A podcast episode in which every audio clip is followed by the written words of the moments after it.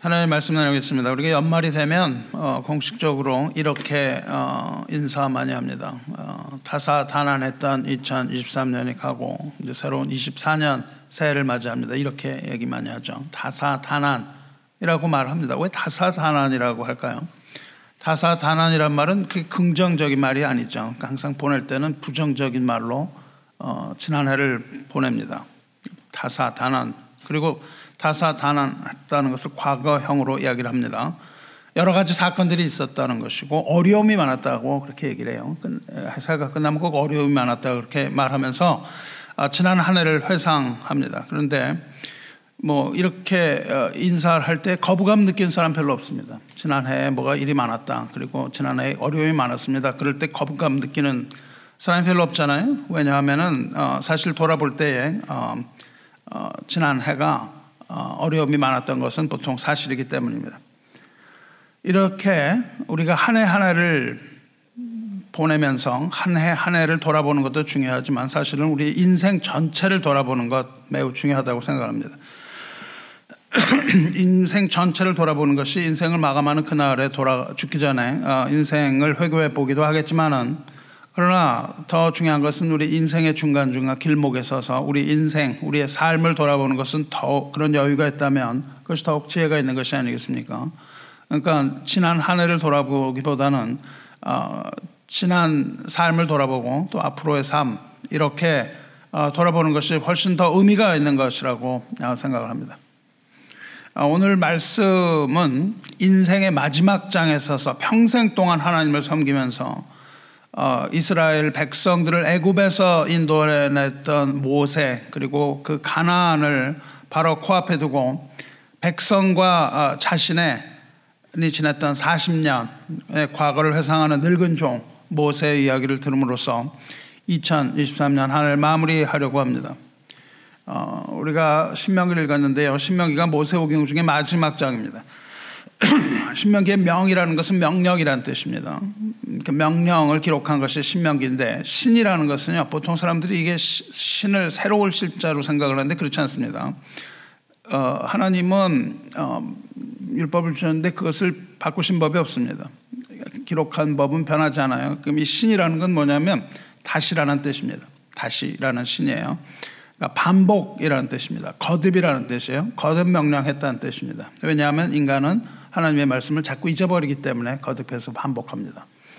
영어로는 신명기를 듀터라nom이라고 부르는데 어, 이것은 어, 이것은 헬라어 듀테로노미언이라는 단어에서 나온 말로 이것도 역시 반복된 율법, repeated law 그런 뜻입니다.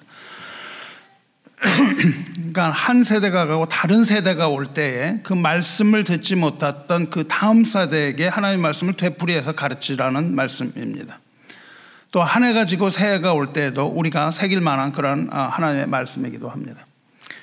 어, 작년 가을쯤에 어, 너는 행복한 사람이라는 제목으로 모세 죽음에 관하여 설교했었던 것 여러분 기억하실지 모르겠습니다. 출애굽했던 이스라엘 백성 중에 수많은 사람이 어, 출애굽했었죠. 그 중에 여호수아 갈렙 두 사람을 제외한 나머지 1세대 모두는 다 약속의 땅 가나안에 들어가지 못하고 죽었습니다. 두 명만이 들어갔어요. 그럼 모세는 어떠냐고요? 물론 모세도 가나안에 들어가지 못합니다. 오늘 읽은 신명기 마지막 장은 모세가 죽기 전에 느보산에 올라가서 하나님께서 약속하신 땅 젖과 꿀이, 꿀이 흐르는 땅 가나안을 바라보면서 마지막 임종을 만난 그런 장면입니다. 모세는 도대체 어떤 사람이었습니까? 모세는 이스라엘에서 일어났던 선지자 중에 전무후무하게 가장 위대한 선지자였고 율법의 중재자였으며 하나님의 온 집에서 충성했던 청지기였습니다. 모세는 하나님의 정권을 가졌습니다. 정권을 가지고 바오, 바로와 아, 태양했죠. 그래서 모세는 손에 가지고 있던 그 지팡이 하나로 하나님의 열, 개, 열 가지 재앙을 다 내렸고 온 이스라엘 백성을 이끌고 애굽에서 그들을 어, 인도하는 사명을 완수했던 사람입니다. 민수기 1장 46절에 따르면 당시 20세 이상으로 능히 전쟁에 나갈 만한 사람 숫자가 60만 3,550명이었다고 하죠. 그러니까는 가히 200만 정도 되는 사람들을 인도해서 애굽에서 탈출시켰다는 위대한 어, 하나님의 사람입니다. 그런데 이렇게 위로 위대한 하나님의 어, 종 모세가 가나안에는 들어가지 못합니다. 그 모든 목적이 가나안에 들어가는 것이었는데 가나안에 들어가지 못해요. 모세가 가나안에 들어가지 못한 이유는 여러 가지가 있겠으나 모세와 백성들이 가나안에 들어가지 못한 것은 하나님께서 여러 차례에 걸쳐서 미리 말씀하십니다. 그렇다면 모세는 왜 가나안에 들어가지 못했을까요? 우리가 가나안에 들어가고 들어가지 못하는 것은 대단히 우리에게 중요한 겁니다. 인생의 삶에 있어서 우리 목적이 가나안에 들어가는 것이죠. 그것을 위하여 어, 우리가 인생을 살아가는데 이 가나안에 들어가지 못한다고 하는 것은 대단히 심각한 문제이며 어, 이 가나안에 들어가고 들어가지 못하는 것은 어, 우리에게 있어서 가장 중요한 이야기입니다. 근데 모세와 그 어, 이스라엘 백성들이 가나안에 들어가지 못했던 이유는 직접적인 원인은 대가, 대개 두 가지로 압축됩니다. 우리에게도 어, 주어지는 말씀이죠. 가나안에 들어가지 못하는 두 가지 이유가 있습니다. 그런데 공교롭게도 이 두 가지 원인 모두가 동일한 장소에서 일어납니다. 이 두 가지 원인이 일어났던 두, 두 가지 어, 그 원인이 일어났던 두 장소의 이름은 가나안의 남쪽 국경에 있는 가데스 바네아, 카데시 바네아라는 그런 곳에서 일어난 두 가지 사건 때문에 모세와 백성들은 들어가지 못합니다. 이스라엘 백성들이 출애굽을 했습니다. 그래서 호렙산, 어, 즉 신의 산이라고 부르는 호렙산에서 어, 하나님의 율법을 받습니다. 하나님의 계명을 받아요. 그리고 그들은 걸어서 한 11일, 열 하루 정도 되는 거리를 가면 가나안이었어요. 11일 가면 됐습니다. 그래서 그, 그걸 해서 가나안까지 갑니다. 아주 짧은 어, 시간이죠. 11일이면.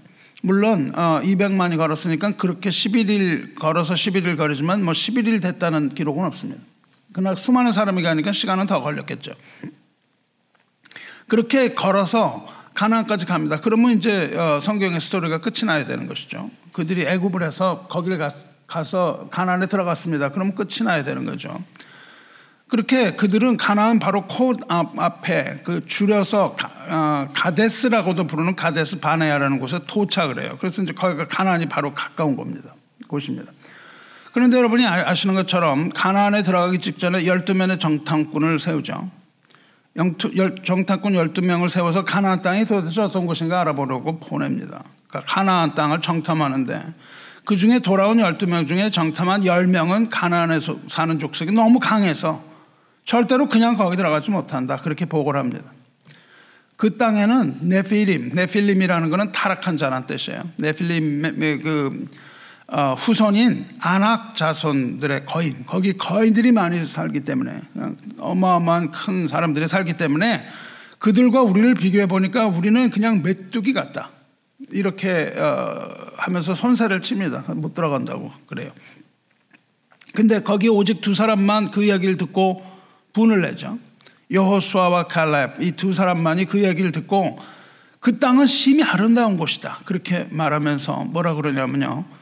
오직 하나님께서 우리를 기뻐하시면 하나님께서 우리를 그 땅으로 인도하여 드릴 것이다. 이렇게 얘기를 해요. 그러니까 얘기하는 게 다르죠. 열명은 우리가 그 땅에 들어가지 못합니다. 자기 힘으로 들어가지 못하는 거 맞아요. 그런데 여수와 갈렙은 뭐냐면 우리가 거기 들어갈 수 있습니다. 이렇게 주장한 것이 아니고 하나님이 우리를 기뻐하시면 뭘 기뻐하세요? 하나님이 우리를 기뻐하실 일이 있다면 우리는 거기 들어갈 수 있다. 그렇게 얘기를 합니다. 그리고 하나님이 우리를 인도해 주시고 그 땅을 우리에게 주실 것이다. 그러면서 뭐라 그러냐면 거기는 하나님 말씀하신 건대로 과연 젖과 뜰이 꿀이 흐르는 땅이니 우리가 들어갈 수 있는데 다만 하나님을 거역하지 않고 순종하여 하며 그들을 두려워하지 말라 이 얘기를 합니다. 그들을 두려워하지 말고 다만 하나님을 순종하면 들어갈 수 있다. 그렇게 모세가 얘기해요. 그런데 들어가지 못합니다. 들어가지 못해요. 그것을 하나님께서 이야기하시는데 그것이 바로 신명기 1장입니다. 신명기는 그 사건이 일어났던 40년 후에 이야기예요. 그 사건, 그, 그, 어, 정탐꾼이 있었던 것부터 거의 40년 후의 일입니다. 40년 후에 그걸 회상하면서 쓰는 거예요. 1세대가 가나안에 들어가지 못했는데 가나안에 들어가지 못했던 직접적인 이유는 이스라엘이 하나님을 믿지 않았기 때문이라. 그렇게 이야기하면서 시작을 해요. 그러니까 들어가려고 했던 것은 믿음이 없어서 들어가지 못한 겁니다. 그 10명의 정탐꾼들의 보고를 들은 백성들은 그 어, 안악 자손을 두려워합니다. 그때에 모세 하나님께서는 모세를 통해서 그들을 무서워하지 말라, 그들을 두려워하지 말라. 하나님께서 먼저 가겠다 그렇게 말씀하십니다. 하나님께서 내가 너희보다 먼저 가서 내가 이전에 그랬던 것처럼 너희를 위하여 내가 싸울 것이다. 그렇게 말씀을 하셨습니다. 그리고 모세는 거기서 무슨 얘기를 하냐면 이스라엘을 사랑하시는 하나님의 사랑과 하나님의 보호하심을 이야기하면서 두려워하지 말라고 이야기를 해요. 그러면서 뭐라 그러냐면 하나님께서는 마치 부모가 자식을 안는 것처럼 여기 들어갈 때 하나님께서 너희를 안으시고 하나님께서 너희들을 안아서 여기까지 이르게 하지 않았냐. 그러니까 이제도 너희 앞에 하나님께서 먼저 가서 싸우실 것이므로 두려워하지 말라 이야기를 해요.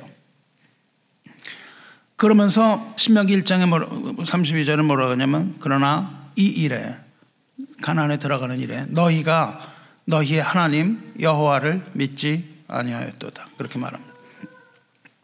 이스라엘 백성은 애굽에 내리신 10대 재앙을 보았고 홍해가 갈라지는 것을 보았고 불기둥과 구름기둥으로 인도하시는 하나님의 영광도 보았지만 그러나 가나안 코앞에 이르러서 그 바로 가나안 앞에서 두려움 때문에 모든 믿음이 다 무너져 내리고 맙니다. 그러니까 믿음을 없게 했던 게 뭐예요? 두려움입니다. 두려움. 우리가 가장 경계해야 되는 것이 두려움이에요. 그 하나님을 믿지 못했던 불신앙 때문에 이스라엘 백성 귀가 막히고 두려움 때문에 두 눈이 멀었어요. 그래서 하나님을 믿지 못합니다. 믿음과 순종을 잃어버린 백성을 향해서 이렇게 믿음을 잃고 그 앞에서 두려워하는 백성들을 향해서 하나님께서는 너희는 그 땅에 들어가지 못하리라 그렇게 말씀하시는 거예요. 백성이 들어가지 못함. 그러면서 뭐라 그러냐면 turn around 들어가지 말고 되돌아가라는 겁니다. 되돌아가서 광야로 들어가라 그렇게 말씀을 하세요. 그러면서 그때 모세에게도 너도 들어가지 못한다 그 말씀하십니다. 그리고 그들이 횡설수설하면서 40 앞에서 머물렀던 기간이 40일이에요. 하나님께서는 40일 하루를 1년으로 환산하십니다. 40일 동안 헤맸던 것을 40년으로 환산해서 너희가 광야에서 40년 보내게 될 것이다. 그렇게 말씀을 하세요. 그리고 turn around 돌아가서 애굽으로 돌아가지도 못하고 40년 동안 광야에서 생활합니다. 사랑하는 성도 여러분, 이 모세 입장에서 보면 얼마나 이거 황당하고 청천벽력 같은 거예요. 그런데 모세는 거기서 한마디 불평도 내지 않고 원망을 하지도 않고 하나님 말씀에 순종합니다. 그래서 명령을 내립니다. Turn around. 돌아가, 돌아가자. 그리고 광해로 다 돌아갑니다. 모세는 비록 자기가 그런 상황을 당하고 백성들의 불평과 비난을 들으면서 그렇게 왔지만 이것이 하나님이 우리를 돌아가라고 하시는 것이 자식을 사랑하는 자상하고도 무한한 하나님의 사랑이다. 아버지의 사랑이다. 그렇게 역설하면서 되돌아갑니다. 그리고 하나님께서는 그 하나님 말씀을 거역했던 백성들도 하나님께서 사랑하셨다. 이렇게 역설적인 설교를 해요. 그리고 예수님은 이후에 이것에 관하여 이 아버지와 같은 사랑에 관하여 이렇게 말씀하십니다. 예루살렘아 예루살렘아 선지자들을 죽이고 내게 파송된 자들을 돌로 치는 자여 선지자들을 보냈는데요. 선지자의 말을 듣고 그것을 따라서 가나안에 들어가지 않았다는 겁니다. 모세를 보냈는데 모세의 말을 듣고 모세를 따라 가나안에 들어가지 않고 모세를 돌로 치려고 했고 모세에게 불평하고 반항했었죠. 예루살렘아 예루살렘아 선지자들을 죽이고 내게 파송된 자들을 돌로 치는 자여 암탉이 그 새끼를 날개 아래 모음같이 내가 내 자녀를 모으려 한 일이 몇 번이더냐 그러나 너희가 원하지 아니하였도다 이렇게 말씀하세요. 이것이 이스라엘에 계속 반복됩니다. 모세로부터 시작됐던 이것 하나님께서 모세를 보내어 구원하려고 하셨으나 모세를 돌로 치려고 했고 그리고 다른 선지자들 통하여 하나님의 말씀을 선포했지만 그 선지자들을 다 죽이려 했다는 것이죠. 그 선지자들이 거의 대부분 돌에 맞아 죽거나 뭐 톱에 쓸려 죽거나 그럽니다. 하나님의 말씀을 전한 사람 거의 다 그렇게 됐습니다. 마찬가지로 이 백성들은요 모세도 배척하고 돌려 치려 했습니다. 그러나 모세는 하나님의 사랑을 품고 그 백성을 사랑했어요. 그리고 하나님의 사랑은 끊임없이 전합니다. 지금 같은 상황에서도 계속해서 하나님의 사랑을 전해요.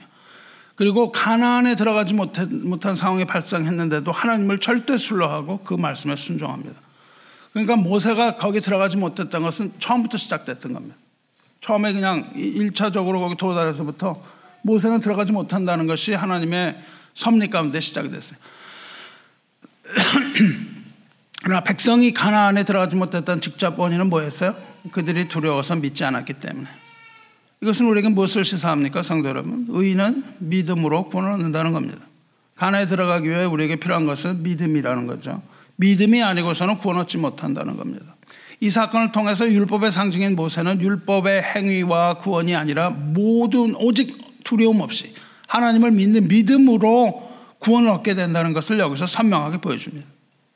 그렇습니다. 의인은 오직 의인은 믿음으로 살 것이라. 그리고 구원은 하나님의 은혜다. 이것을 우리 여기에서 처음부터 바라보게 되는 거예요. 믿음이 없으므로 가나안에 들어가지 못하고 되돌아갑니다. 모세가 가나안에 들어가지 못하고 죽게 되는 두 번째 직접적인 원인 또한 같은 곳 가데스 바네에서 일어납니다. 아 황당하죠. 거기 와서 한번 그 트라우마가 있는데요. 왔는데 두 번째 똑같은 일이 발생하는 거예요. 두 번째 발생한 거는 민수기 20장, 20장입니다. 그때는 뭐냐면 광야 생활 이제 40년 다 했어요. 이제 들어가려고 그러는 거예요. 하나님이 너가 40일 동안 그렇게 불순종한 것이 40년으로 이제 40년 카운트할 거 아니에요. 모세는 이미 카운트하고 있는 거예요. 우리가 여기서 40년을 버텨야 되는구나. 이걸 알면서 버텼습니다. 그리고 이제 40년 다 됐잖아요. 그래서 40년 이제 들어가나? 그러고 이제 가는 거예요. 근데 거기 들어갔는데 척박한 땅에 물이 없어서 어, 백성이 모세를 대항했던 그 사건이 또 일어납니다. 또 다시 모세가 돌로 맞을 것 같은 상황에 처해지는 거예요. 동일한 장소에서. 백성이 모세를 배척했을 때 하나님은 백성이 모세하고 다투었을 때 하나님은 그걸 뭐라 그러시냐면은 나와 다퉜다 그렇게 말씀하십니다. 하나님께서 세우신 모세를 공박하는 것이 곧 하나님에게 대항한 것으로 간주하셨어요. 처음 가나안 땅에 도착했을 때도 백성은 어, 모세를 원망하면서 애굽으로 돌아가라고 했고요. 또 물이 마실 물이 없을 때도 이들은 애굽으로 돌아가자고 불평합니다. 그리고 뭐라고 하냐면 목세를 축출하고 새로운 지도자를 세우겠다 그래요. 그들은 모세를 축출하고 새로운 지도자를 세우려고 했을 뿐만 아니라 하나님을 축출하고 새로운 지도자로 세우려고까지 했었죠. 금송아지를 세우면서 뭐라 그래요? 이것은 너희를 애굽에서 끌어낸 이끌어낸 하나님이라 그렇게 얘기를 해요. 이렇게 이들이 불평하고 모세를 뭐 거의 돌려 치려고 할 때 뭐가 나타나냐면 하나님의 영광이 나타납니다. 하나님의 영광이 나타나서 모세에게 명령을 하세요. 지팡이로 반석을 쳐서 물이 나오게 하라. 그때에 모세가 반석을 쳐서 물이 나오기는 했는데 모세가 여기서 결정적인 혈기를 부려요. 모세가 40년 동안 너무 괴로웠던 거죠. 백성들이 막 그렇게 하니까는 혈기가 난 거예요. 그래서 모세가 여기서 그 혈기를 부립니다. 그들을 뭐라 그러냐면 반역한 너희여 들으라 그래요. 반역한 너희여 들으라. 우리가 너희를 위하여 이 반석에서 물을 내려. 내가 물을 내, 낸다 이거예요. 내가 물을 낼 것이냐 이렇게 백성을 향해서 격앙된 말을 하면서 반석을 탁 치면 물이 나오는 건데 반석을 두들겨 팹니다. 백성들 두들겨 패는 마음이 그 속에 얼마나 쌓였으면 그냥 그걸로다가 몽 지팡이로 그냥 반석을 두 번을 두들겨 패잖아요.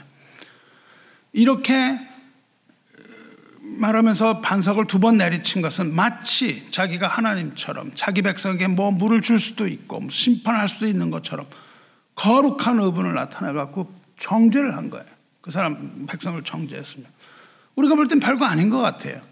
아, 이게 무슨 뭐이 어, 정도 별거 아닌 것 같은데 하나님의 눈은 뭐라고 하시냐면 내가 나를 믿지 않았다. 그리고 나의 거룩함을 훼손했다. 이렇게 말씀하십니다. 이렇게 말씀하세요. 너희가 나를 너희는 모세와 아론 두 사람입니다.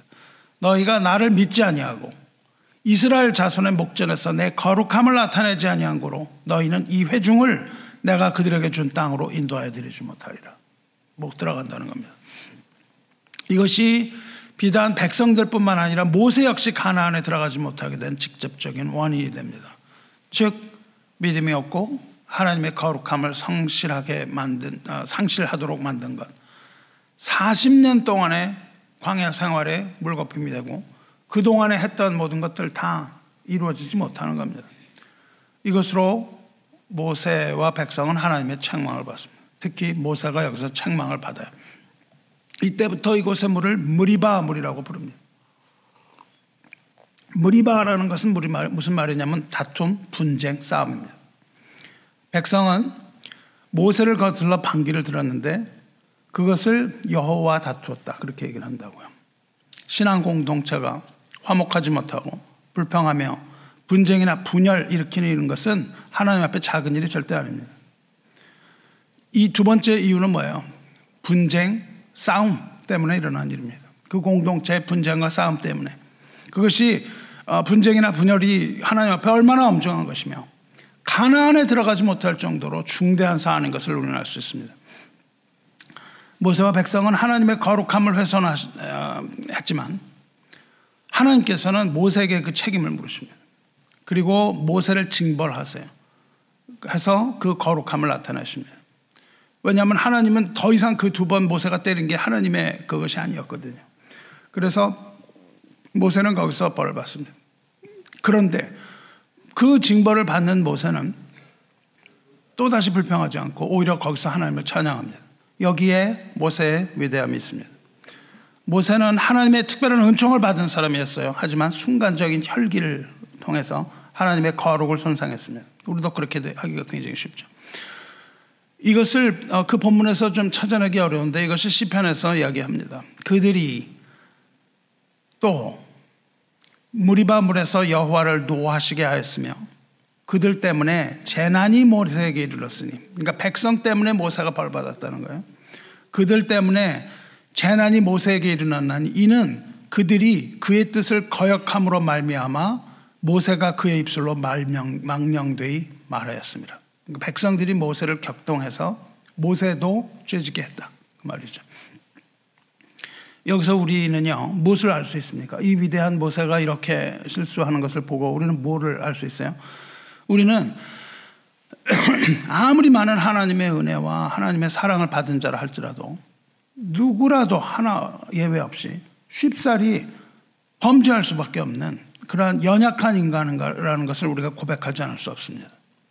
모세 역시 자기의 그 무슨 너무 억울했겠지만은 자신의 그 격한 감정을 억누르지 못하고 백성을 질책함으로써 그도 역시 연약한 한 인간임에 부족하다밖에 없다는 그 부족한 인간이라는 것을 여지없이 폭로하고 마는 것이죠.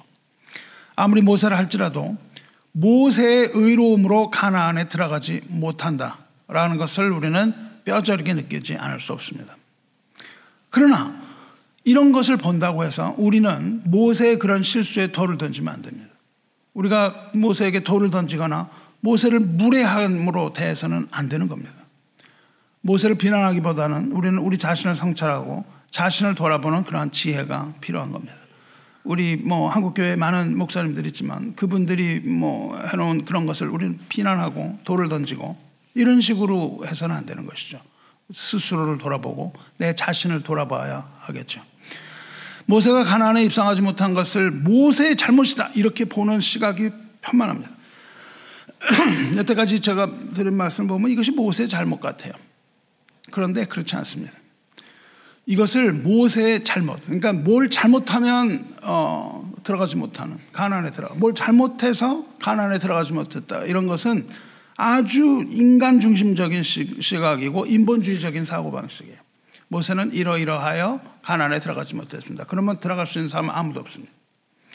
이런 시각은 하나님의 은혜가 무엇인지 모르는 이야기예요. 모르고 하는 말입니다. 하나님의 자비가 뭔지를 모르는 시각입니다.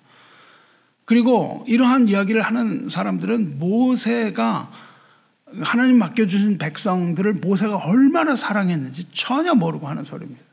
모세가 그거 하나 잘못해서 이런 얘기 하죠. 어, 하나님의 종은 사소한 실수도 하면 안 돼. 어, 그, 그, 이런 식의 어프로치는 굉장히 좋지 않습니다.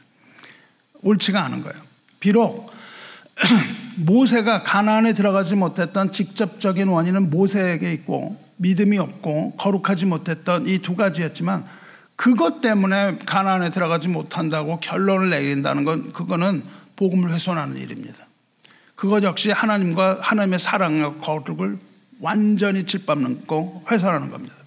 모세가 가나안에 들어가지 못했던 이유는 가나안 즉 천국은 모세 율법으로 들어갈 수 없다는 것을 보여주는 사건이에요. 그리고 가나안에는 모세 율법이 아니라 오직 은혜로만 들어갈 수 있다는 것을 선명하게 보여주는 거예요.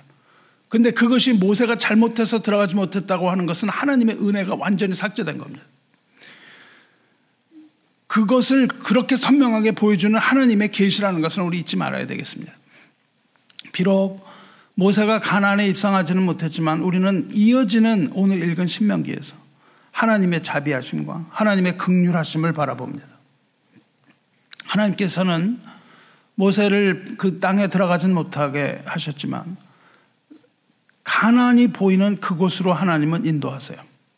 느보산이라는 곳에 올라가게 하십니다. 30, 어, 34장, 33장, 32장부터 이걸 읽어야 되는데 32장의 맨 마지막 부분, 부분에서 하나님께서는 모세가 느보산에서 편안하게 임종을 맡게 될 것이다라고 예고하십니다. 그리고 모세가 평생 동안 40년 동안 바라고 그리던 약속의 땅 가나안을 느보산에서 어, 바라볼 수는 있도록 허락을 하세요. 그리고 그 맨 마지막 장 34장에 이르러서 모세는 마침내 하나님의 허락하심을 따라서 느보산에 오릅니다. 느보산에 오른 모세는요. 성경에 기록되어 있는데요. 모세가 느보산에 올라서 가나안을 바라보았다. 그렇게 안 되어 있습니다. 모세가 느보산에 올라서 가나안을 바라본 것이 아니라 모세가 느보산에 올랐을 때 하나님께서 가나안을 보여주셨다. 그렇게 말해요. 그러니까 우리가 극장에 들어가면요. 뭐예요? 영화를 보여줘야 보는 거 아니에요. 이걸 틀어줘야 우리가 그걸 보지 않겠습니까? 우리가 들어가서 볼 수 있는 건 벽밖에 없잖아요. 그렇죠? 이걸 쫙 틀어줘야 그걸 보는 거예요. 신명기 3선 1정, 1정 1절에 3절에 이렇게 되어 있습니다. 모세가 모압 평지에서 느보산에 올라가 여리고 맞은편 비스가 산 꼭대기 이름에 여호와께서 길르앗 온 땅을 단까지 보이시고 또 온 납달리와 에브라임과 문하세의 땅과 서해까지의 유다 온 땅과 네겝과 종려남의 상읍 여리고 골짜기 평지를 소알까지 보내시고 이거는 볼 수가 없는 거예요. 모세가 아무리 어, 눈이 좋아도요. 우리가 뭐 어, 북한을 땅을 그렸다 이랬는데 자 이제 나는 뭐 어, 판문점에 나가 다 봐, 보아라 보았는데 뭐까지 다 보인 거예요. 두만강 악록각이 다 보였다는 거예요. 그러니까 모세가 눈이 아무리 좋아도 느보산이 또 아무리 높아도 그 광활한 지역을 다 볼 수는 없는데 어, 여기에 하나님의 그 어, 긍휼하심, 불쌍하게 여기신 하나님이 나타나는 거죠. 그래서 불쌍히 여기신 하나님은 모세가 죽기 전에 그의 눈을 여십니다. 열어서 평생 사모하던 그 가나안 땅, 약속의 땅, 그 땅에 들어가지 못한 이 슬픈 모세, 하나님의 땅에 순종해서 들어가지 못했던 억울한 모세. 그 모세에게 하나님은 마지막 자비의 모습을 보이시는 거예요. 이 자비의 모습을 보이시고 그 온 땅을 다 보여주셨다. 그렇게 돼 있어요. 그리고 그를 죽음으로 인도하십니다. 모세는 병들어 죽은 게 아니에요. 모세가 죽을 때 나이 120세였으나 그의 눈이 흐리지 아니하였고 기력이 쇠하지 아니하였더라.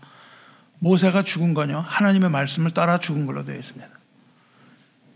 이에 여호와의 종 모세가 여호와의 말씀대로 모압 땅에서 죽어 그렇게 되어 있어요. 이것을 직역을 하면요 모세가 여호와의 말씀을 따라서 모압 땅에서 죽어 그렇게 되어 있습니다. 우리는 어떻게 죽습니까? 속지 마시기 바랍니다.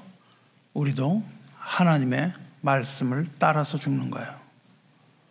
왜? 하나님께서 우리에게 너희는 흙이니 흙으로 돌아가라 하신 그 말씀을 따라서 우리는 죽는 겁니다. 이렇게 믿는 자들은 하나님의 말씀에 따라서 아름다운 죽음을 맞이하는 겁니다.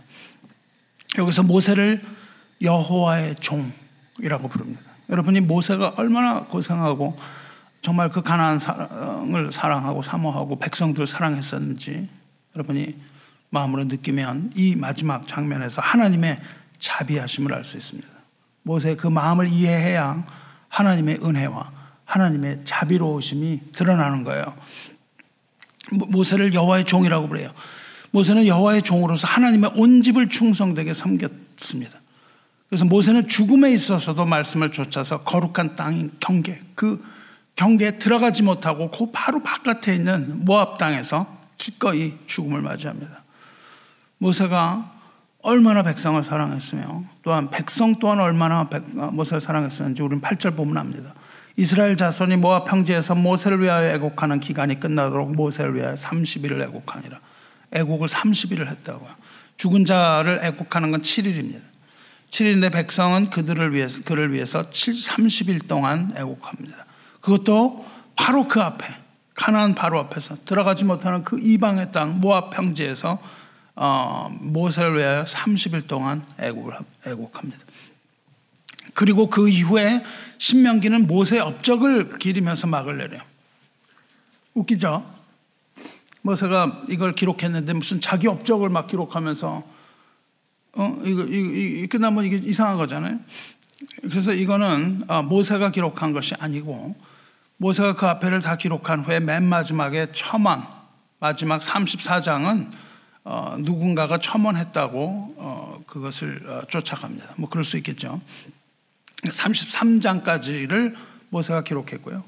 34장에 모세의 업적을 기록한 이 부분은 그리고 애곡한 건뭐 모세가 죽은 다음에 어떻게 해? 자기가 기록했어요. 30일 동안 하고 그러니까 부록처럼 34장이 누군가 했는데 그것이 여호수아인지 누군지는 모릅니다.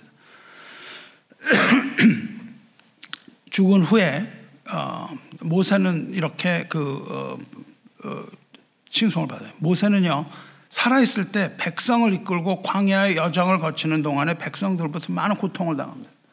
고통을 당하고 불평과 불면, 불만, 뭐, 이 돌로 쳐 죽이는 문제까지도 당했습니다. 하지만 모세는 그 죽은 후에 뭇백성의 칭송을 받았고 흠모와 사랑을 받게 돼요.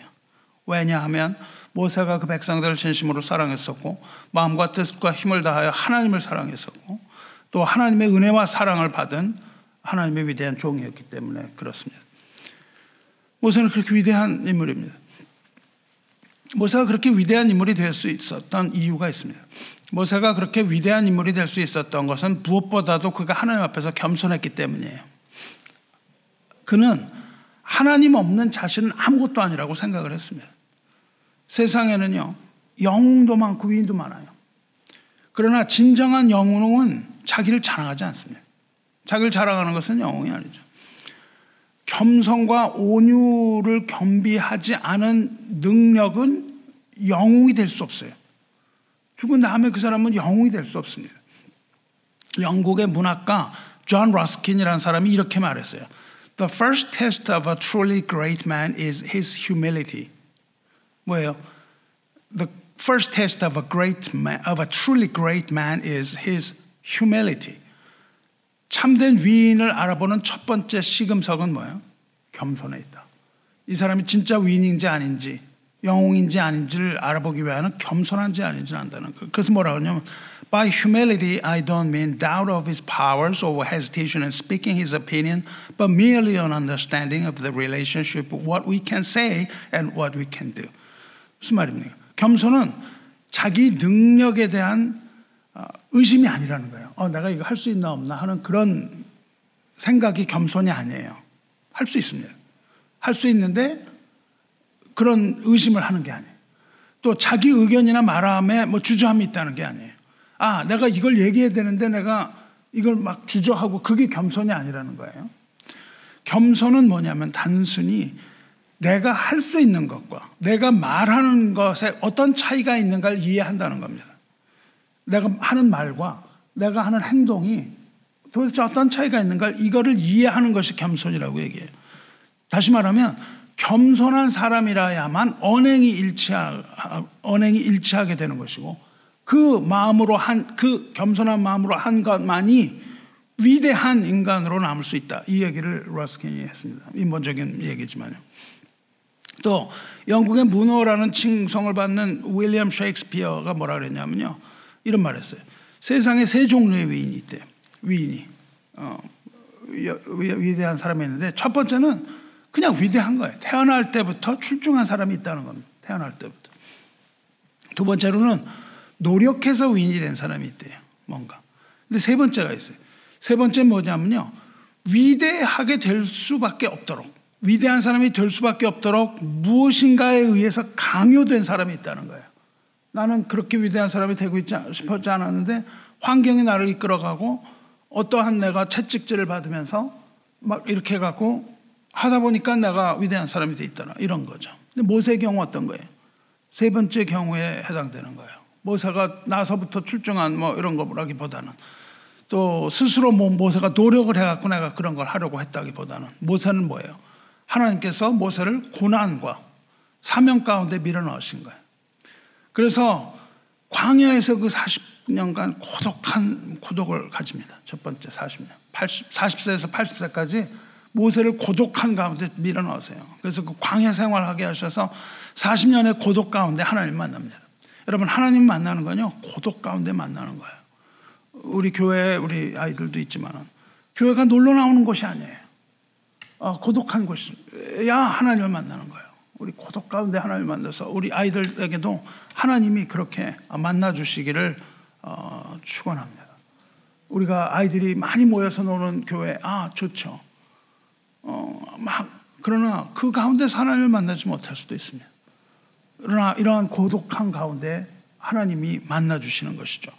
그래서 모세는 이와 같이 어, 고독한 가운데 하나님 만나게 하시고 하나님께서 만나게 하시고 만나 주시고 불 같은 시험을 통해서 가장 위대한 종이 되도록 강권적으로 하나님이 역사하셨습니다. 모세야말로 온유와 겸손의 대명사예요. 스스로 크게 되려고 한 적이 없습니다. 하나님을 대적하는 것에 대해서는 분노하지만 하나님 앞에서 순한 양이 돼서 순종했습니다. 마치 사나운 pit불 개가 주인 앞에서 꼬리를 내리는 그런 모습이죠. 순한 모습을 보이는 것처럼 모세는 하나님 앞에서 순한 양이었습니다. 모세는 하나님의 부르심을 받았고요. 하나님께서 주시는 사명을 받은 거예요. 그래서 그는 모든 능력과 이적과 기능, 기사와 권능을 행할 수 있다. 이렇게 얘기하고 끝나는 겁니다. 뭐라 그래요? 그 후에는 이스라엘의 모세와 같은 선지자가 일어나지 못하였는 이거 본인 쓴 게 아닌 게 분명하잖아요. 그렇잖아요. 그 후에는 모세와 같이 이, 이, 자기가 죽으면서 이걸 써놓고 죽진 않았을 거 아니에요. 그렇죠? 그러니까 이것은 뭐 후세에 썼다는 건 분명합니다. 이스라엘의 모세와 같은 선자가 일어나지 못하였나니 모세는 여호와께서 대면하여 하시던 자요. 여호와께서 그를 애굽 땅에 보내사 바로와 그의 모든 신하와 그의 온 땅의 모든 기적과 이사와 모든 큰 권능을 행하게 하심에 그런 말이죠. 모세가 했다는 게 아니죠. 행하게 하심에 온 이스라엘의 목전에서 그것을 행한 자더라. 행하게 하시고 행한 자입니다.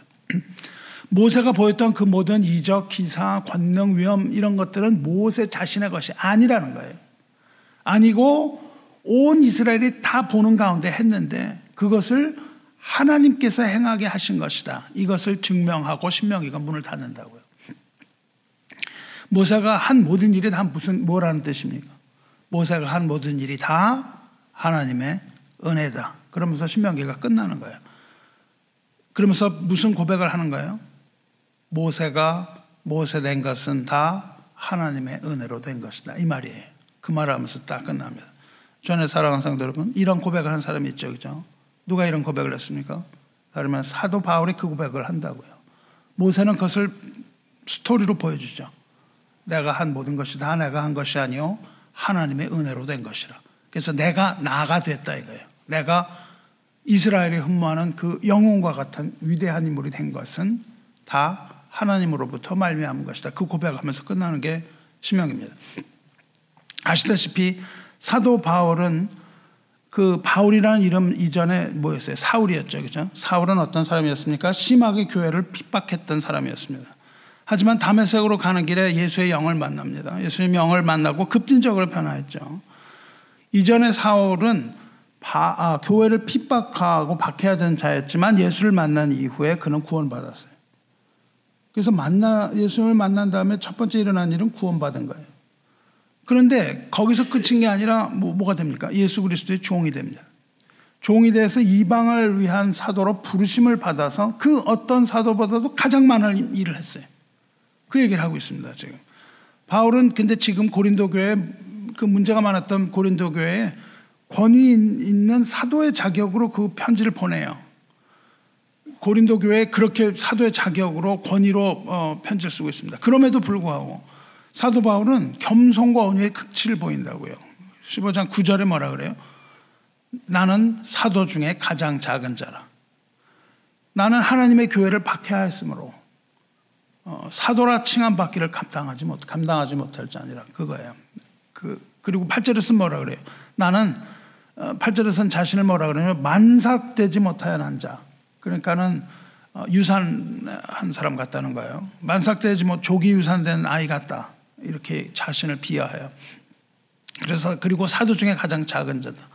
그리고 다른 곳곳에서 바울은 자기가 성도 중에 가장 작은 자다. 더 작은 나다. 이래놓고 나는 죄인 중에 괴수다. 이렇게 얘기를 하죠.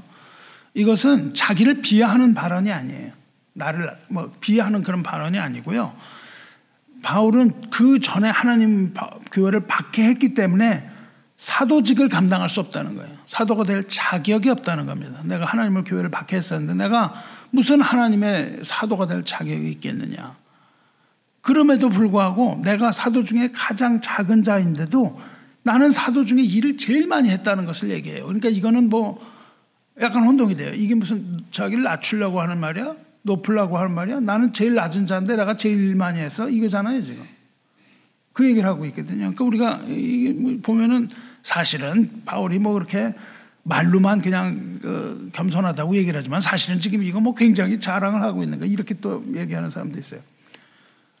그러나 그게 아니라는 겁니다. 뭐예요? 그러나 그러나 내가 나 된 것은 하나님의 은혜로 된 것이니 그 얘기를 한다고요. 내가 이렇게 일을 많이 하게 됐는데 그것이 내가 뭘 잘해서 그런 게 아니라는 거예요. 하나님의 은혜로 내가 이렇게 일 많이 하게 됐다. 그리고 뭐라 그래요? 내게 주신 그 은혜가 헛되지 아니하여 하나님이 나에게 은혜 베푸셨는데 내가 많이 했다는 거예요. 그래서 내가 모든 사도보다 더 많이 수고하였으나 그래요. 수고하였으나 내가 한 것이 아니요 오직 나와 함께 하신 하나님의 은혜로 달 얘기를 한다고요. 바울이 그 어느 누구보다도 수고는 많이 했지만 스스로 사도라 불릴 만한 가치는 없다는 고백이에요. 그럼에도 불구하고 자격 없는 자를 불러서 그렇게 하나님의 일을 하게 해 주신 것이 뭐예요? 다 하나님의 은혜라는 겁니다. 여러분, 교회에서 하나님 무슨 일을 하는데 말이죠. 자기 힘으로 하면 안 되는 거예요. 뭐예요? 은혜가 없으면 일하면 안 되는 겁니다. 그것이 다 하나님의 은혜라는 거예요. 그리고 우리를 우리에게 하나님의 일을 하게 하신 것이 다 뭐라는 겁니까? 은혜라는 거예요. 은혜가 없이는 그런 것조차도 주어지지 않는 것이죠.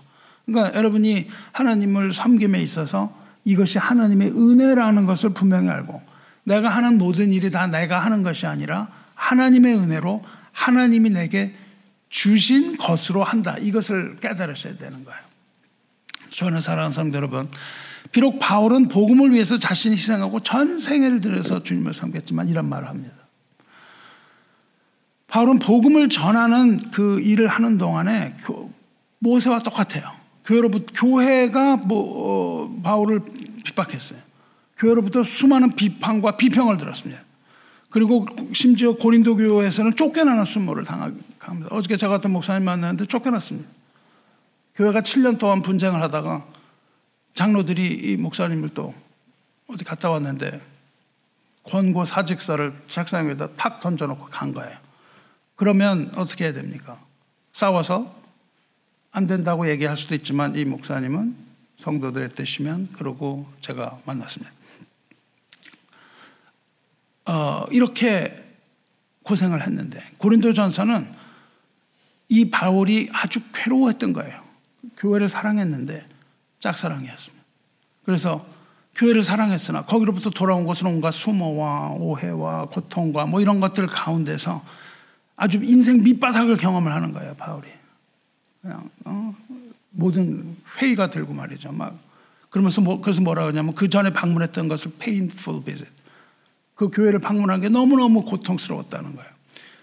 그런 밑바닥에서 이 고린도 교회에서 이 밑바닥에서 고린도 교회에 보내는 서신이에요. 그런데 그 고통 가운데서 자신을 낮추고 모든 것이 다 하나님의 은혜였다. 이렇게 고백을 하는 거예요. 주 안에 사랑하는 성도분. 모세는요, 은혜를 알던 사람입니다. 은혜를 아는 사람이에요. 바울 역시 하나님의 은혜를 아는 사람의 모범입니다. 성도 여러분, 무엇이 하나님의 은혜입니까? 풍부한 재정을 주신 게 하나님의 은혜입니까? 뭐 나를 건강을 지켜주시는 게 하나님의 은혜입니까? 아니면 내가 출세하고 길이 열리고 탄탄대로 걸려는 형통함 이런 게 은혜입니까? 물론 그런 것도 다 하나님의 은혜예요. 틀림이 없습니다. 하나님이 우리에게 주신 은혜예요. 그러나 모세나 바울이 말하는 은혜는 그런 게 아니에요. 그런 것이 하나님의 은혜가 아닙니다. 진정한 은혜는 뭐예요? 인생의 어, 가장 낮은 곳에 비치는 한 줄기 빛 같은 것 그런 것이 은혜입니다. 더 이상 뭐가 없을 것 같은 절망 가운데 하나님이 부르심 이런 것들이 은혜예요. 모세는 돌로 치자, 뭐 지도자를 바꾸자 이렇게 모의했던 백성들, 사랑했던 이 백성들로부터 받은 그 배신감과 깊은 불신 때문에 생긴 그 멍든 마음과 그럼에도 불구하고 오히려 가난에도 들어가지 못하고 그들과 함께 죽어야 했던 그 쓰라림 가운데 그 인생의 가장 낮은 곳이 아니었겠어요. 자기가 했던 모든 일이 다 좌절되는 거잖아요. 했던 일이. 모두 다 좌절되는 그 인생의 가장 낮은 곳에서 자기 자신의 잘못을, 과오를 생각하면서 깊고도 깊은 하나님의 은혜를 깊이 체험하는 거예요. 이것이 은혜입니다. 바울 역시 마찬가지예요. 바울도 역시 못지않은 고통과 사랑하는 사람으로부터의 배신 이런 것들을 받고 고통과 멸시를 받았지만 그들을 여전히 사랑하면서 그들을 위해서 편지를 쓰고 있는 겁니다. 복음을 위해서 가장 큰 일을 했지만은 그 사역에 가장 쓴 맛을 다 보고 고통 가운데 쓰고 있는 것이 고린도에 보내는 편지라고요. 그러니 어떻게 거기에서 자기 업적을 지금 자랑할 수가 있겠어요? 그 밑바닥에서 무슨 업적을 자랑할 수 있단 말입니까? 근데 거기에 자기의 과오를 인정한다고요. 나는 교회를 박해하였으므로. 그, 백, 그 성도들이 그에게 했던 그 모든 것들이 다 무산시키고도 마, 마, 남을 만한 잘못을 내가 저질렀다는 거예요. 그 교회를 박해하고 내가 죽이려고 했는데 내가 무슨 자격으로 내가 당신들의 사도입니까? 이 얘기를 해요. 그 자신의 과오를 인정하면서 뭐라 그래요? 근데 나의 나된 것은 뭐예요? 나의 나된 것은 하나님의 은혜로 된 것이 이렇게 고백을 한다. 내게 주신 하나님의 은혜로 내가 복음을 전했으며 그런다고요. 하나님의 은혜, 복음 전하는 게 하나님의 은혜라는 겁니다. 그리고 자기가 한 수고는 자기가 한 것이 아니요 오직 함께 하신 하나님의 은혜라는 고백을 하고 있는 겁니다. 모세나 바울이나 다 지금 어떤 상황이에요. 바닥에서 하나님의 은혜를 체험해서 그 은혜의 바다를 건너고 있는 거예요. 성도 여러분, 여러분 어떠세요? 2023년 다사다난합니까? 이 다사다난한 한 해를 보내고 어떤 사람은 절망의 밑바닥에서 쓴맛을 보는 사람도 있을 겁니다. 올해 여러분이 만났던 이 크고 작은 이런 일들이 여러분을 좌절하게 만들거나 혹시 혹은 두렵게 만들지 않습니까? 또 어떤 실수를 하진 않았나요? 후회할 만한 일은 없나요? 하지만 참으로 하나님의 은혜가 무엇인지 아는 사람은 이러한 경우에 불평하거나 두려워하거나 하는 것이 아니라 하나님의 사랑과 하나님의 은혜를 노래하지 않을 수가 없는 겁니다. 이것이 우리 신앙의 아이론이고 신앙의 기쁨인 거예요. 볼까요? 어떻게 했나? 오늘 읽은 본문 바로 앞 33장. 그거는요, 하나님의 사람 모세가 지금 좌절했잖아요. 그리고 최후 임종을 맡기 전에 느보산에 오르기 전에 뭘 하냐 하면 이스라엘 열두 지파를 모아놓고 유언적으로 축복합니다. 축복하면서 끝나요. 그, 그런 상황에서. 그, 그 사람들은 본인을 그렇게 막 했, 박해했던 사람들인데 다 모아놓고 축복하면서 끝난다고. 비록 그들이 죄를 짓고 완악한 마음으로 하나님의 진노를 샀지만 그들은 하나님의 여전히 하나님의 언약 안에 있는 복된 민족이다라는 것을 선포합니다.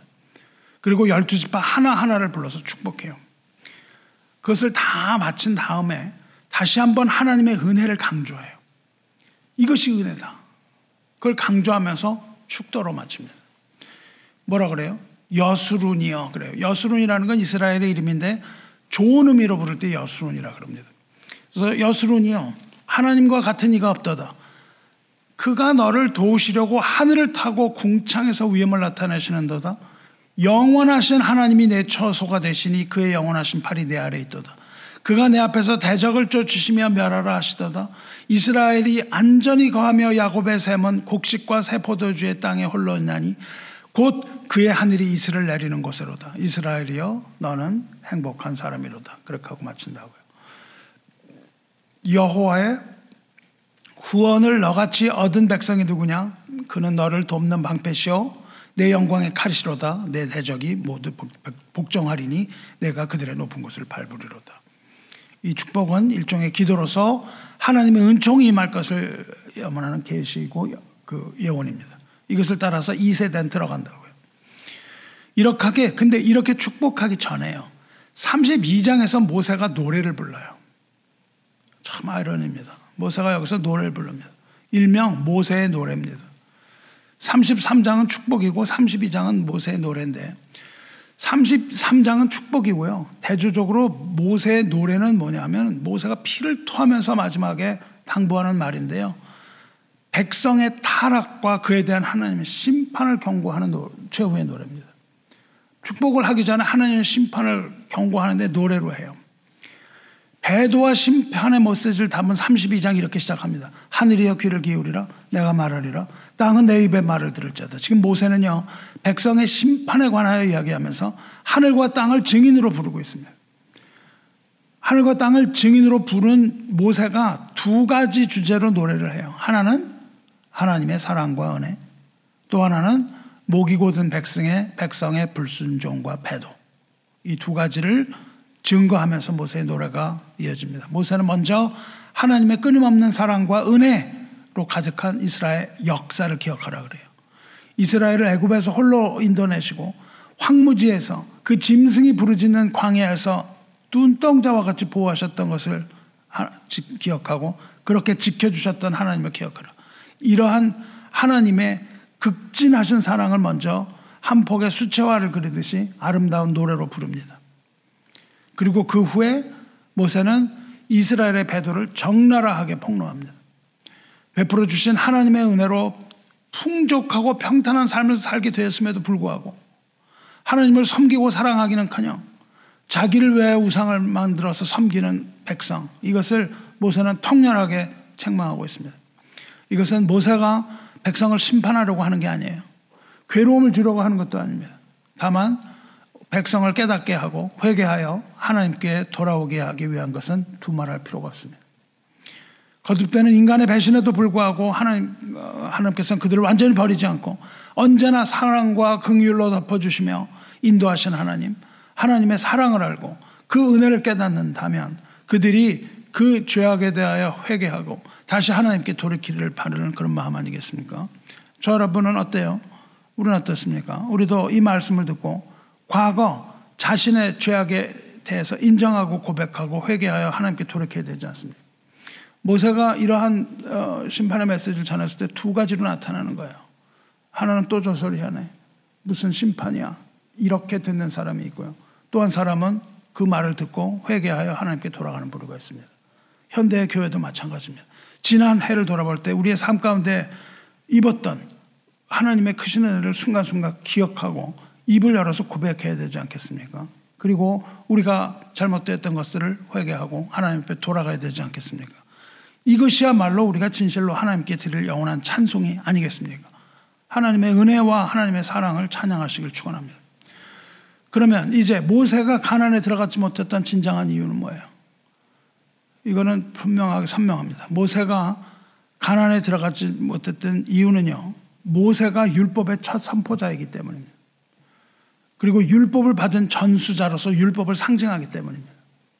모세가 가난에 들어가지 못하고 광야에서 죽었다는 사실은 율법으로는 결코 새하늘과 새 땅, 천국의 상징인 가난에 들어갈 수 없음을 보여주는 거예요. 율법의 상징인 모세가 율법의 행위로 죽었다면 하늘에 하물며 그 누가 어, 그 사람이 죽었다면 누가 율법의 행위로 구원 얻을 수 있습니까? 모세가 얻질 못하는데. 그래서 로마 3장에서 뭐라고 그럽니까? 8장에. 그러므로 사람이 의롭다 하심을 얻는 것은 율법의 행위에 있지 않고 믿음으로 되는 줄 우리가 인정하노라. 율법의 행위로는 구원받을 수 없고 오직 믿음으로 구원받는 것이 하나님의 나라의 원리라는 것을 보여주신 겁니다. 그래서 율법으로는 가나안에 들어갈 수 없습니다. 그럼 하나님은 왜 율법을 주셨어요? 율법의 기능이 있습니다. 율법의 기능이 뭐냐면요. 가나안의 가나안 땅 바로 앞까지 율법이 우리를 인도하는 겁니다. 바로 앞까지 율법이 우리를 인도해요. 뭡니까? 로마서 3장 20절에 이렇게 되어 있습니다. 그러므로 율법의 행위로 그의 앞에 의롭다 하심을 얻을 육자가 나 율법으로는 죄를 깨달음이라. 율법으로는 죄를 깨닫게 하는 거예요. 율법으로 구원받지 못해요. 율법은 모세를 무엇으로 이끌었습니까? 절망으로 이끌었습니다. 율법은 우리를 절망으로 이끄는 거예요. 우리가 스스로 구원받으려고 하면 어디로 가냐면 절망으로 갑니다. 모세가 그 앞에서 좌절하고 들어가지 못했던 것처럼 우리도 그 앞에서 좌절하고 들어가지 못한다는 걸 깨닫게 하는 것이 율법이에요. 우리의 의로는 구원 얻을 수 없고 우리가 죄인인 것을 깨닫게 되는 겁니다. 갈라디아서에서 이렇게 되어 있습니다. 그러면 율법이 하나님의 약속들과 반대되는 것이냐? 아니라는 거예요. 결코 그럴 수 없다는 겁니다. 율법이 틀린 거 아니에요. 만일 능히 살게 하는 율법을 주셨더라면 의가 반드시 율법으로 말미암았으리라. 우리에게 살 수 있는 율법을 주신 게 아니에요. 그러나 성경이 모든 것을 죄 아래 가두었으니 이는 예수 그리스도를 믿음으로 말미암는 약속을 믿는 자들에게 주려 하심이라. 그래 놓고 뭐라고 됩니까? 믿음이 오기 전까지 우리는 율법 아래 메인바되고 계시될 믿음의 때까지 갇혔느니라. 그래 놓고 이렇게 얘기해요. 이같이 율법이 우리를 그리스도께로 인도하는 초등교사가 되어 우리로 하여금 믿음으로 말미암아 의롭다함을 얻게 하셨습니다. 율법이 잘못된 게 아니라 율법이 하는 일이 있는데 율법이 하는 일은 뭐예요? 우리를 그리스도 예수에게로 인도하는 거예요. 율법을 통해서 우리가 예수 앞에 나갑니다. 우리가 좌절해서 할 수 없다고 하는 사람이 예수가 필요한 거예요. 내가 할 수 있다고 하는 사람에게 무슨 예수가 필요합니까? 즉, 율법을 스스로 지킬 수 없다는 것을 깨달은 자. 많이 절대적인 절망 가운데, 좌절 가운데 우리는 거기에서 우리를 기다리고 계시는 그리스도를 만나는 거예요. 가나안 땅 바로 앞에서 우리를 기다리고 계시는 예수를 만날 수 있는 것은 율법이 우리를 그리스도에게로 인도하여 우리가 그 땅에 들어갈 수 없다는 것을 알고 좌절하게 되었을 때 그 그리스도께서 우리를 우리가 받아들 우리가 그리스도를 영접하게 되어 예수를 믿는 그 믿음으로 마침내 약속의 땅 가나안 천국에 들어갈 수 있게 되는 것을 말합니다. 이것이 광야의 여정이에요, 여러분. 우리가 할 수 있다고 외치면서 살아가는 것들, 이 광야의 삶 가운데 우리는 마침내 할 수 없다는 좌절에서 무릎을 꿇으면서 그 앞에 서서 우리를 기다리고 천국을 열고 기다리시는 예수 그리스도를 보고 천국에 들어가는 겁니다. 놀라운 비밀이 아니겠습니까? 이것은 하나님의 깊은 구석의 경륜이요 천국의 비밀입니다. 그래서 신명기 이렇게 끝나죠. 모세가 눈의 아들 여호수아에게 안수하였으므로 그에게 지혜의 영이 충만하니 이스라엘 자손이 여호와께서 모세에게 명령하신 대로 여호수아의 말을 순종하였더라. 안수 여기서 안수가 어떤 의미예요? 바톤 타치를 하는 거예요. 모세가 여수아에게 바톤 타치를 하는 겁니다. 모세는 거기서 죽고요. 누가 들어가요? 여호수아가 백성을 인도하여 들어간다고요. 모세는 결국 어, 느보산에서 죽음을 맞이하면서 여호수아에게 안수하였고 지혜의 영, 성령이 충만한 여호수아는 예수님 오실 때 그 성령의 충만함이 이루어지잖아요. 새로운 리더가 되어서 2세대 백성을 끌고 가나안에 들어갑니다. 왜 여수냐고요? 왜냐하면 여호수아가 바로 예수를 예표하기 때문에 여호수아는 야슈아는 예수와 동일한 이름이라고요. 예수 예수스는 헬라식 발음이고요. 야슈아는 히브리식 발음이에요. 여호수아와 예수가 같은 이름이라고요. 그러니까 모세가 그 앞에 가서 좌절하고 죽고 여호수아 예수에게 바톤 타치를 하는 거예요. 이 둘 다 이름이 뭐예요? 여호와는 구원이시다라는 뜻이라고요. 그래서 우리의 구원자 되시는 예수님의 이름이 예수예요. 율법으로가 아닌 오직 은혜로서 구원 얻는 이 놀라운 비밀이 여기에서 여실히 드러납니다. 그래서 우리 개혁의 선바들은 뭐라고 그럽니까? 구원이 솔라 그라티아. 오직 은혜로 구원을 얻는다. 이렇게 외치지 않았어요? 그렇게 우리에게 전해준 것이고, 우리도 이 사실을 믿고, 우리도 하나님의 은혜를 찬송합니다. 사랑하는 성도 여러분. 모세와 그 백성들은요, 하나님의 책망을 받고 못 들어가죠. 모세가 그 행위에 대한 책망은 받았습니다.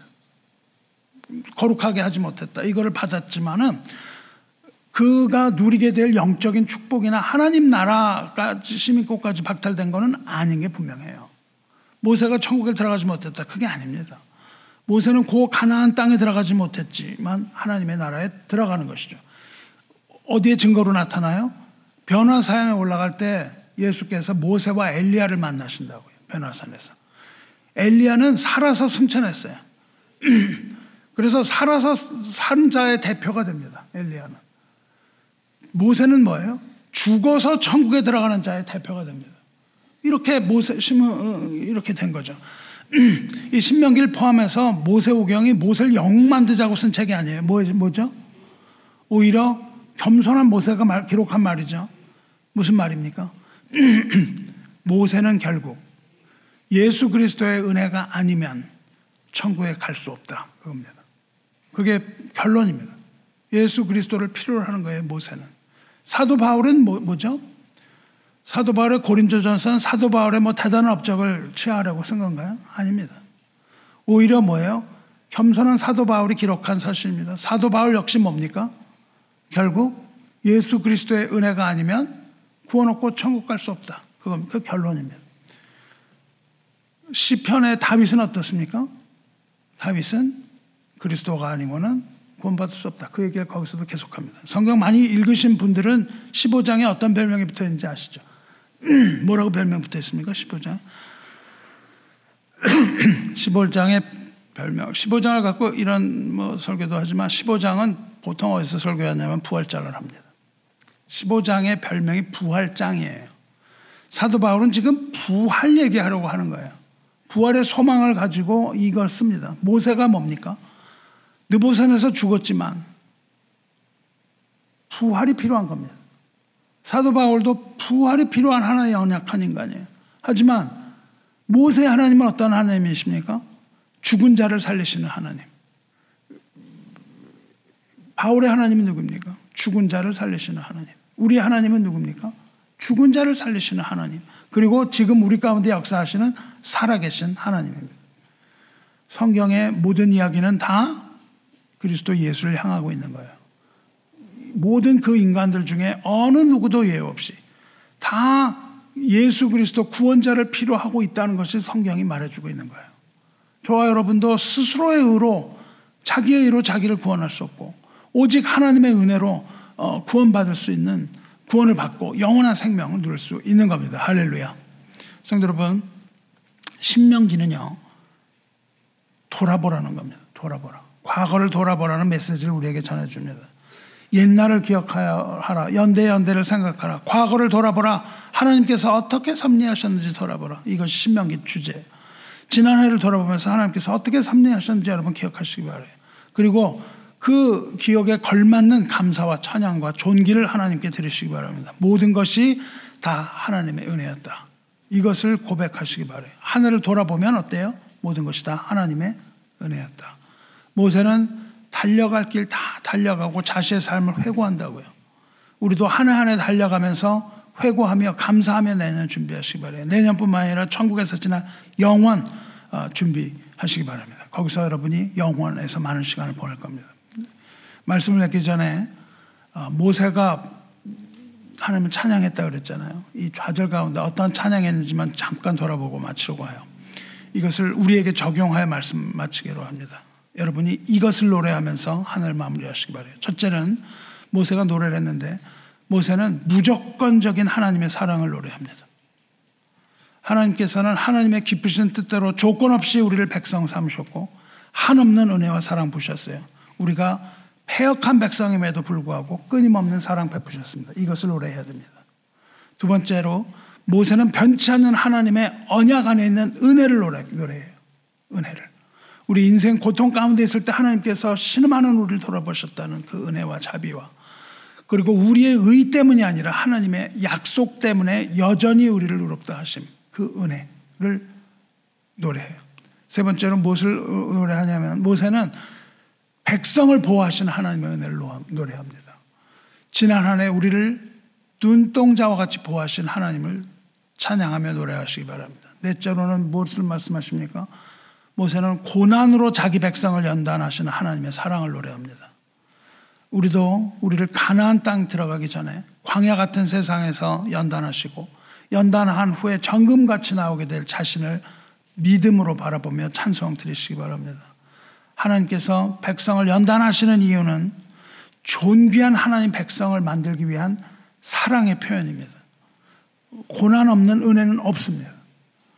고난으로 자녀를 강하게 하시고 연단하신 하나님의 은혜를 찬양합니다. 하시기 바랍니다. 다섯째로 모세는 백성을 높이는 하나님의 은혜를 노래합니다. 하나님께서는 낮아진 그리고 겸손하고 온유한 백성을 높이십니다. 이렇게 하나님의 사랑은 주권적이며 은혜의 은혜를 더하는 사랑이라는 것을 노래합니다. 말씀 맺겠습니다. 하나님의 이러한 은혜는 모세에게만 부어진 것이 아니라 오늘날 우리에게도 부어지고 있고 특별히 올해에도 우리에게 어, 많이 부어졌을 것이라고 믿습니다. 이제 한 뭐 10시간 남았는데 이 시간 동안 여러분이 노래를 부르시기 바래요. 때로는 축복의 형태로 때로는 연단을 통해서 그리스도를 통한 하나님의 사랑을 우리에게 부어지고 있음을 고백하십시오. 한 해를 돌아보니 모두가 하나님의 은혜였다는 것을 잊지 말고 지금 저한 이 상황에 집중하지 말고 그것과 상관없이 모세의 노래를 불러서 하나님의 은혜를 성축하시기를 주님의 이름으로 축원합니다.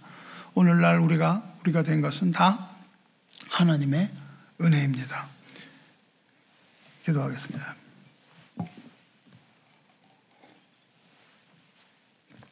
사랑의 하나님 아버지, 오늘 예배를 통해 은혜 베푸신 하나님께 감사와 존귀를 올리나이다.